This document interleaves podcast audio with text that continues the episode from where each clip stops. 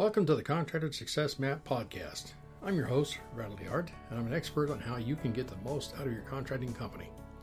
The reason I designed this show is to help you turn your contracting company from a people-dependent money pit into a process-dependent cash cow to have the freedom you dreamed of when you started your business.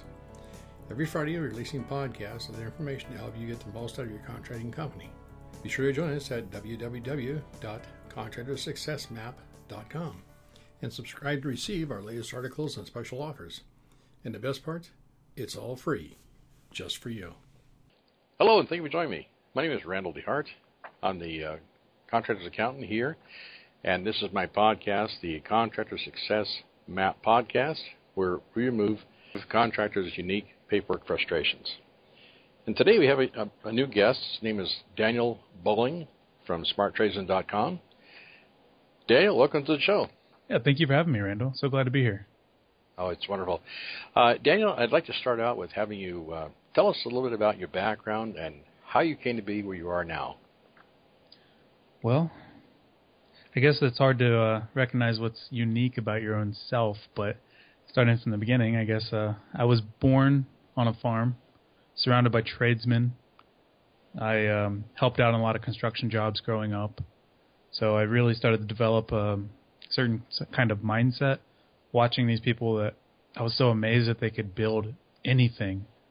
And then as I went on through high school, I went to uh, vocational school for automotive, and my, I guess, love for just trade-based businesses grew even stronger without me realizing it. And then I passed up the chance to go to college. Didn't think it was right for me at the time. I always thought I'd go back eventually, and I, I still might, still want to mm-hmm. for my own personal reasons. But I just, something didn't seem right to me, though, as I, I watched all my, my friends go to college. And then I went into the trades, first as a commercial drywall finisher, and then stumbled into just upholstery, furniture upholstery, which was very unique to me because I'm used to being the laborer on the job site, pick up two sheets of everything to show how strong I am or just to get it done quickly, and then first day in the upholstery shop, I went to grab a whole stack of cushions, and he, the owner told me, like, whoa, take one at a time so you don't get them dirty. And I'm like, what? And let me tell you, it was indoors, out of the weather. Uh, I didn't have to lift more than I can handle because we didn't want to get it dirty. It was just like, wow, I could get used to this.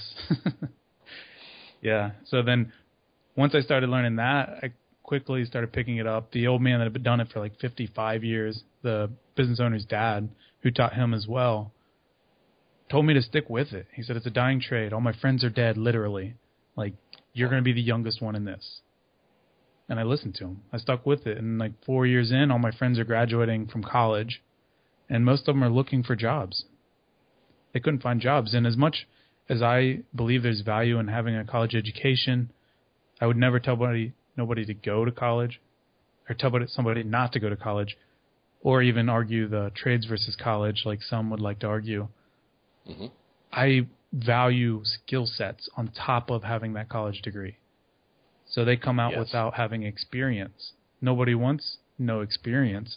They want you to either have a college degree or they say they want you to have experience. You can't have both when you're first out of college. That's so true. Here I was, four years into learning a trade, making decent money. And I know if I stayed at that path, that mindset of just barely getting by as a tradesman, they would have passed me up eventually when they got out of college, started getting jobs and then raising their incomes. But I, I just wasn't happy at that level. So I really worked hard to better myself and keep learning the trade and keep setting my sights higher. And then I just vowed I'd, I'd always just give the advice to any young person that if they're not sure about college, I'm not going to talk them out of it, but please uh, consider doing like an apprenticeship first or go work somewhere real hands-on, get some experience, and then make a decision what you want to do for your college education. And then moving on, you can take what I'm working on now, take the mindset that you learned from college, from working with multiple different people and multiple different trades, and just all these different experiences that you can gather because you really went about it purposefully, and apply that into your own small business if you that's what you want to do, or apply it to other people's businesses, and you will really stand out, and you'll always have a paycheck.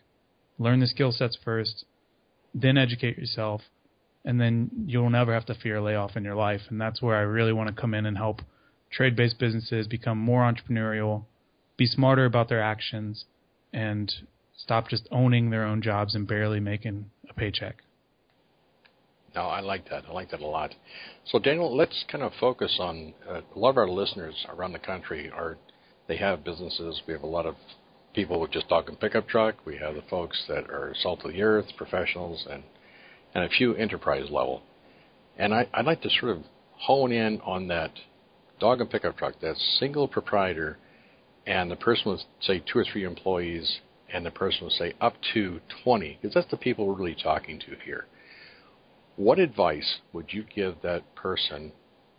Two personas. The one persona is the the individual who is skilled in a trade and are thinking, I need to break out on my own. What advice would you give that person? And the second part of the question is, what advice would you give that person who has plateaued?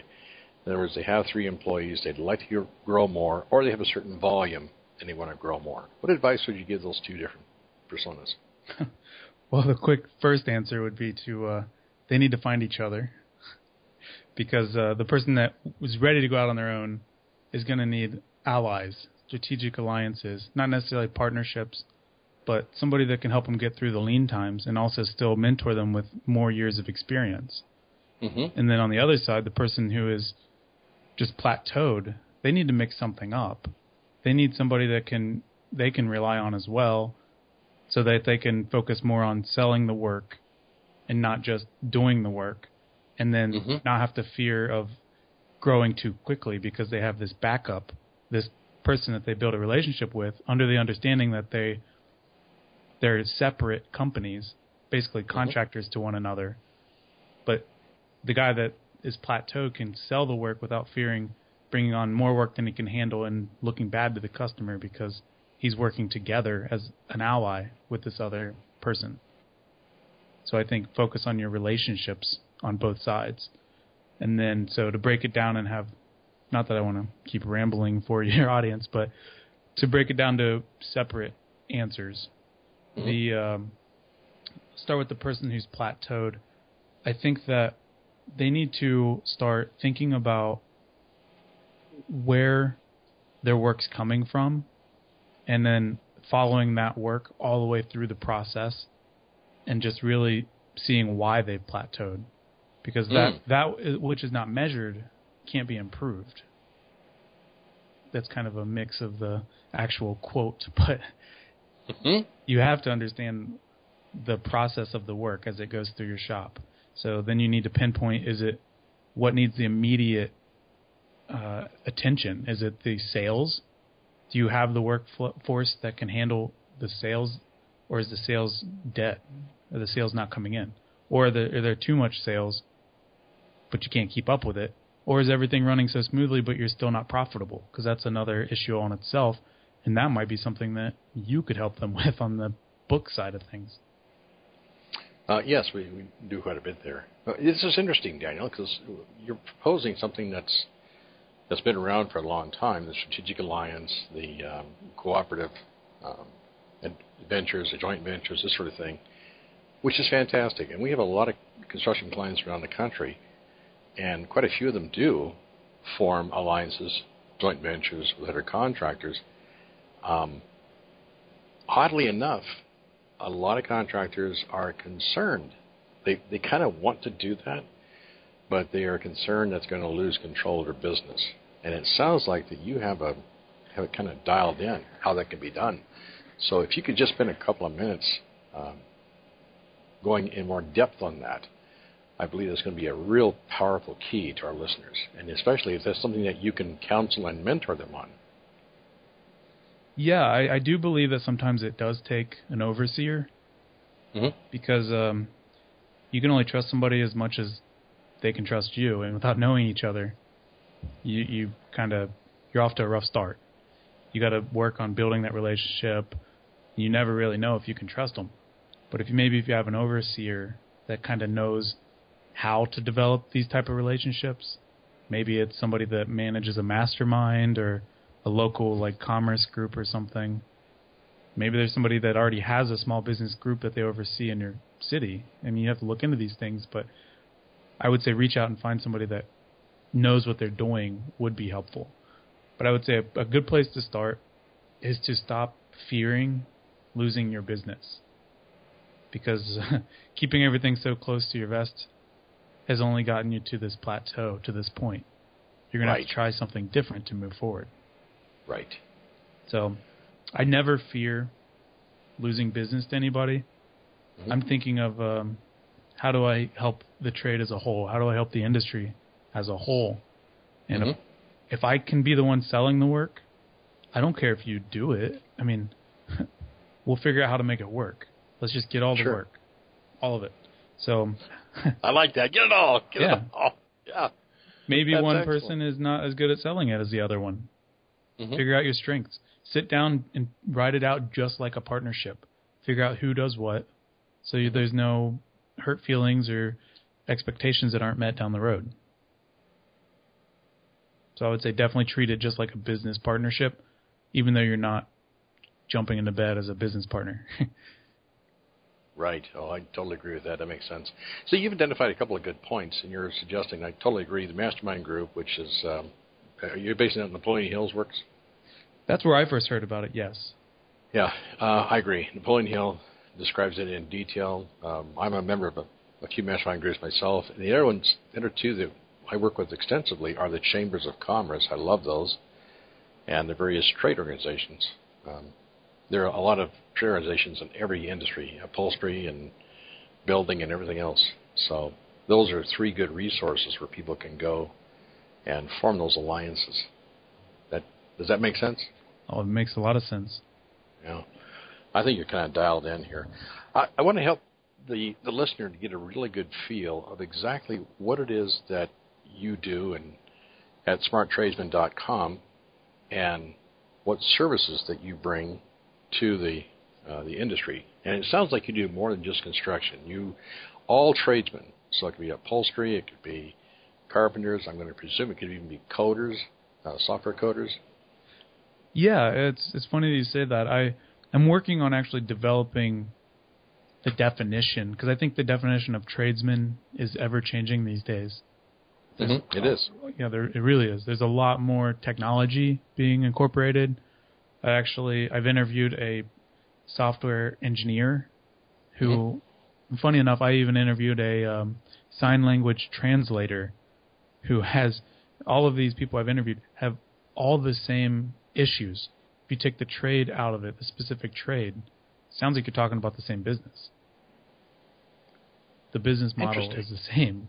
We struggle okay. with all the the new people coming in that don't really take the time to learn it well. And then with the economy being so wishy-washy, people that don't really know how to do it well are coming in and undercu- undercutting us and hurting the trade across the whole, and then finding right. good help.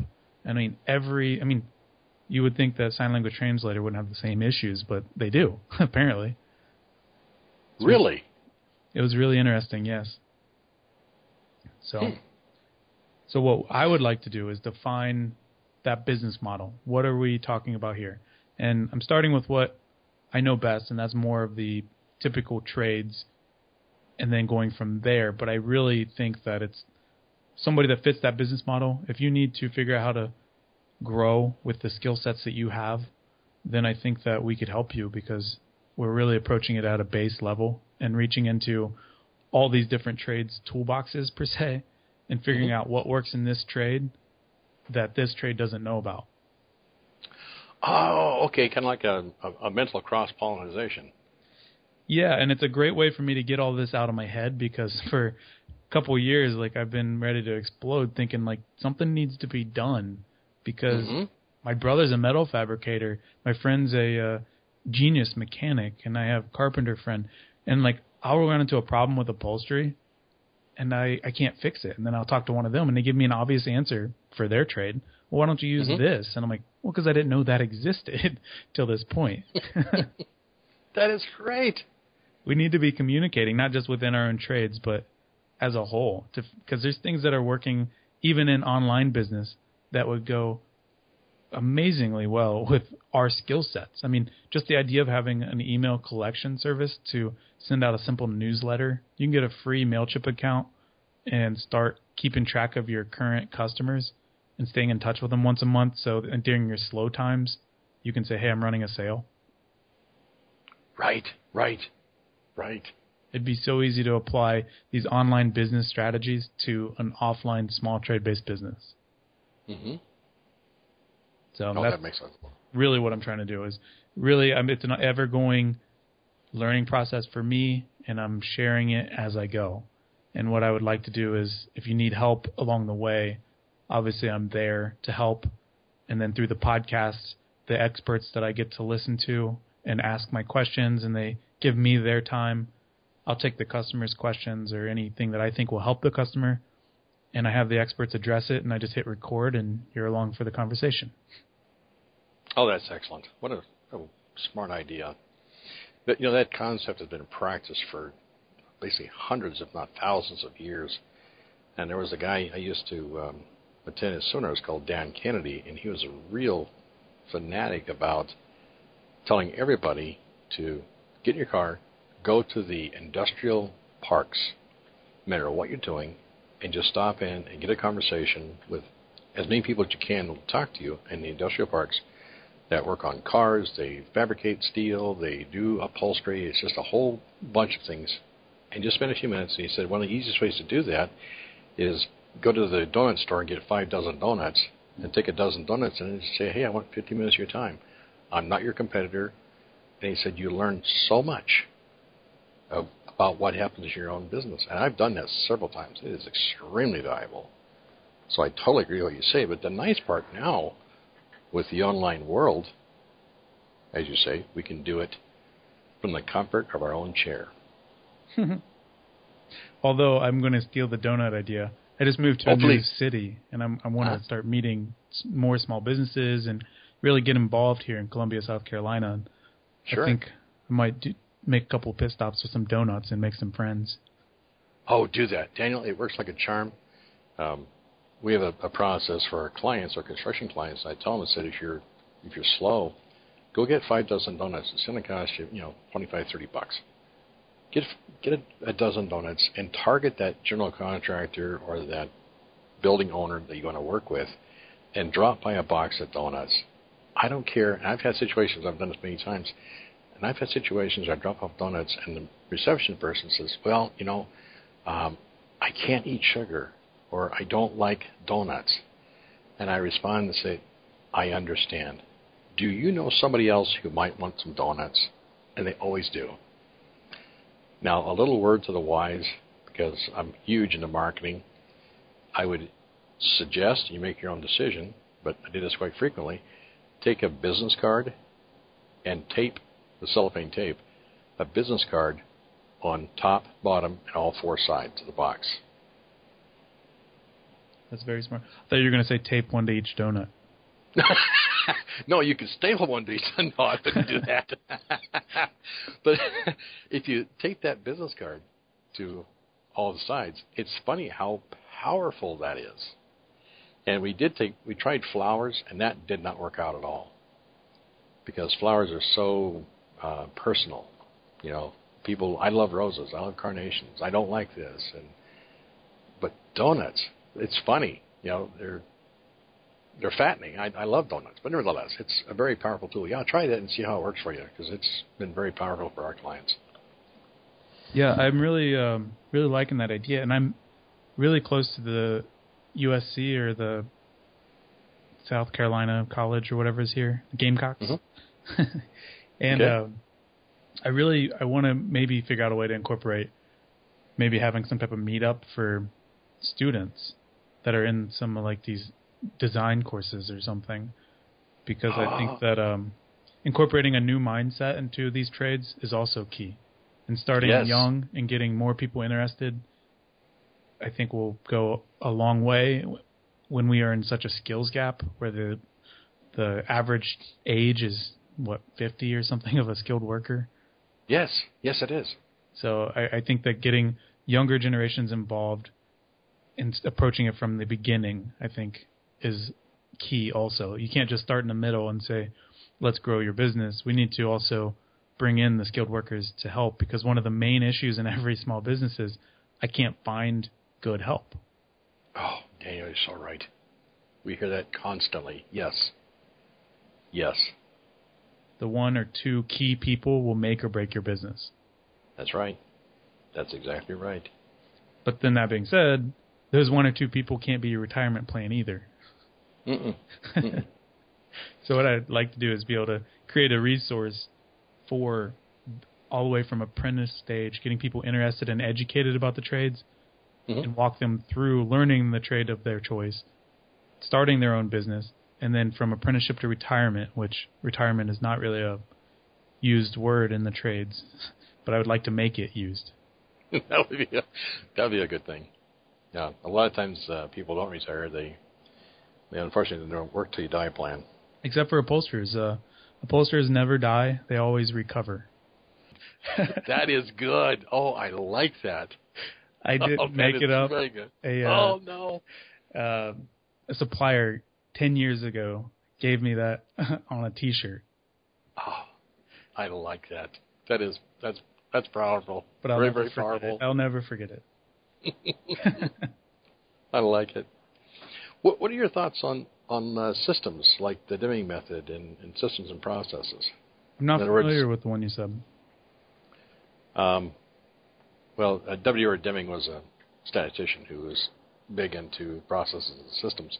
What I was getting to, because you had mentioned that with your upholstery business that you're able to double prices over a period of time, and it sounds like you introduced a number of processes into your system so that someone did the sales and someone did the production and and that sort of thing. So do you see it possible to introduce processes and systems into any trades organization so that the tradesperson can say, here's a checklist on how to do this task, and here's a checklist for that task? Or are you more or organic and flexible as far as the task is concerned? I think at a, such a small level of business, you have to be organic and flexible no matter what the answer is. Mm-hmm. But what you're describing, I would consider being more entrepreneurial, and that's really my focus, is trying to bring entrepreneurship into these smaller trade-based businesses. And what I mean by that is a lot of us, we try to do everything, but we're the bottlenecks. There right. are systems that we can incorporate, and I'm not even familiar with the one you said, but that's the whole purpose of having a podcast. You would be amazed how many people will talk to me. So I'm out to learn about these systems sure. and uh, mm-hmm. find out what is out there. I think that systems are key. I think finding one that works for you, or even creating one that works for you, mm-hmm. will free up your time, help you. Here's a new word for uh, these smaller businesses, help you leverage yourself and your time. It doesn't all have to be you. Oh, no. No, that's good, though. That's very, very true. So yeah, I, I like think that. They're very important, but they're also um, it's like choosing a wife. You got to be very selective on which which one you focus on. You have to find the system that's right for you. So mm-hmm. what I did was uh, was kind of stumbled into it, this mindset, by going on to work with a, a guy who ended up becoming a one of my best friends and then future business partner. He went to school for industrial design. He was not an upholsterer. Mm. I went in being very talented upholsterer and no, not knowing some of it, but teaching myself the rest, because all of a sudden we laid off about four people because they were just not good employees, and we were either going to walk away from the company or figure out how to do it ourselves. So we let them go. A lot of long nights and weekends. I self-taught myself how to sew what I didn't know. Up to that point, I was like mostly just applying fabric. And then I taught myself the rest of the trade. And what I really found was the, the key factor was I did the quality. The quality in any business is assumed. You have to have a quality to a certain extent, or you're not going to be in that trade. But what right. is not assumed is the administrative side. That's usually taken for granted and forgot about. And my business partner, who came from more of a organized, he's just organized altogether. It's his mm-hmm. personality, but he comes from a more organized background, from a different skill set altogether, industrial design. He reverse, he had a job for a lot of years as an internship, reverse engineering frames for a furniture manufacturer, and that's how he first got involved in furniture. And then he was running this business, and then all of a sudden when we got rid of the deadweight, I was doing quality, he was doing administrative, all fronts were taken care of. We were able to be known as high-end, and also incorporating things like AutoCAD and uh, C N C Router for all of our frames into an upholstery trade. We were more than just upholsterers at that point. We uh, we answered the phone. That was one big thing. We returned phone calls. We kept files.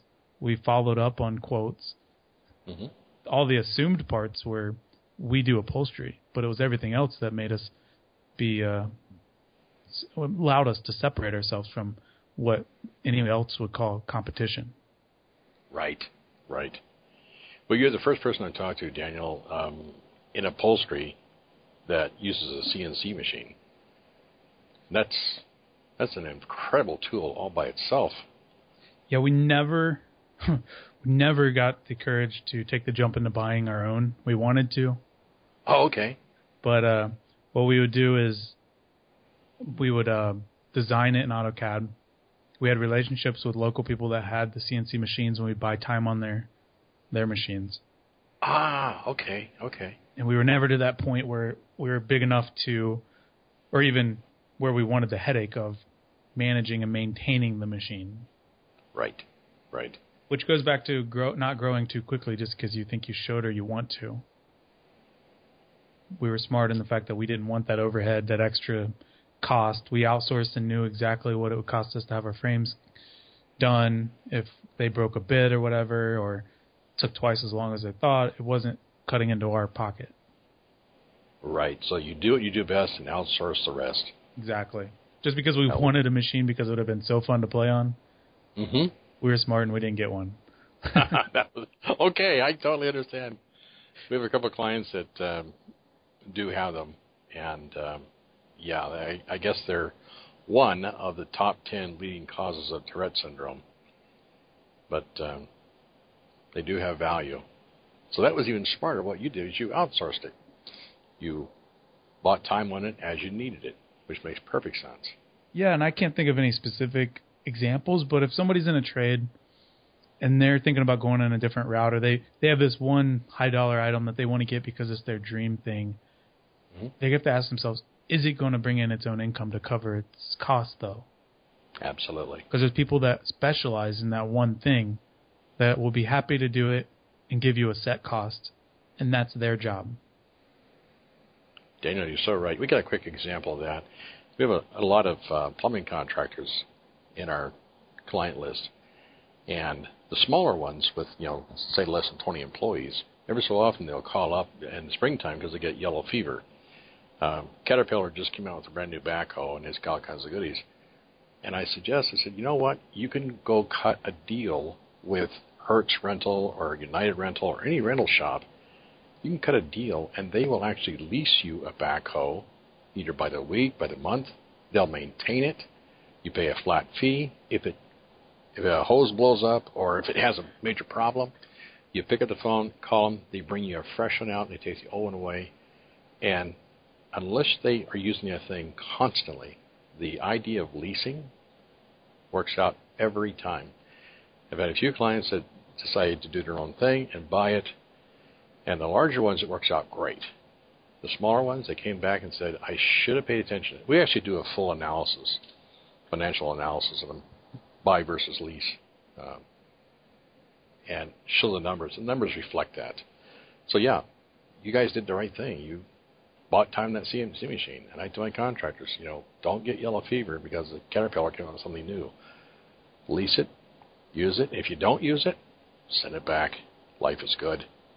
Well, let me ask you a question. Uh, it, I'm kind of getting a feel. It sounds like that you have an, uh, a unique business proposition because you're more into helping the, the rising tide raises all ships. So I got to ask a silly question. Do you have any competitors in your business? I don't. I don't know. I don't think so. I mean, if, okay. if you're talking about upholstery, yes, there's other upholsterers, mm-hmm. but it's yep. it's very artistic, especially the way that I approach it.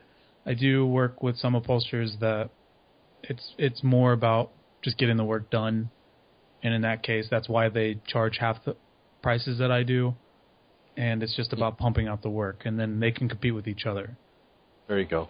But what I do, there's no competition. If somebody wants, I would say, just to commission me to do their work, then mm-hmm. they'll wait for it. I have loyal customers that they'll pay any price. They will wait as long as it needs to be done within reason. And if I can't get to them, I take care of them because I, I offer them a, a solution of somebody that can do it, and I manage the process. So I'm not doing all of my own work, but I still get the prices because I'm involved and I'm managing the process and I'm taking care of them, and that's really what they're paying for. Right. So they know they can call Daniel up and you'll get the problem solved. Exactly. That's and they don't huge. Care that there's somebody else touching the furniture. As long as I'm involved, they have the faith that it's going to turn out right. So is there competition that is, in that? I don't I don't think so because I'm if there was competition, not anymore because I'm bringing the competition in to do it for me, but then making sure they do it right. So you're forming those strategic alliances with your competitors. Yeah, in a sense, I would say so, but they have to be truly good enough. They have to be able to make me be able to sleep at night knowing that they're not messing something up. Oh, yeah. Oh, yeah. Well, that, that makes sense. That's really smart. It's a smart way to do it, and, and a number of companies have done that. I think it was back in the nineteen twenties. There was uh, that's part of how J C. Penney got started. Was there were a bunch of tailors, and he began to sort of bring them together and say, you know, we can work together and and do some wonderful things. They've had some challenges in the last ten years since, but the concept is fantastic to start with.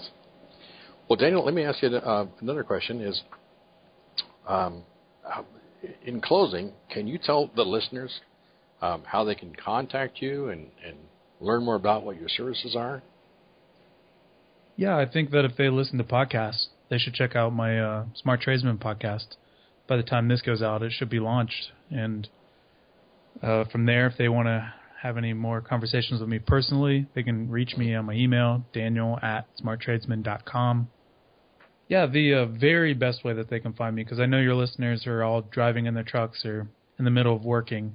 So just all they have to remember is to go to smart tradesman dot com.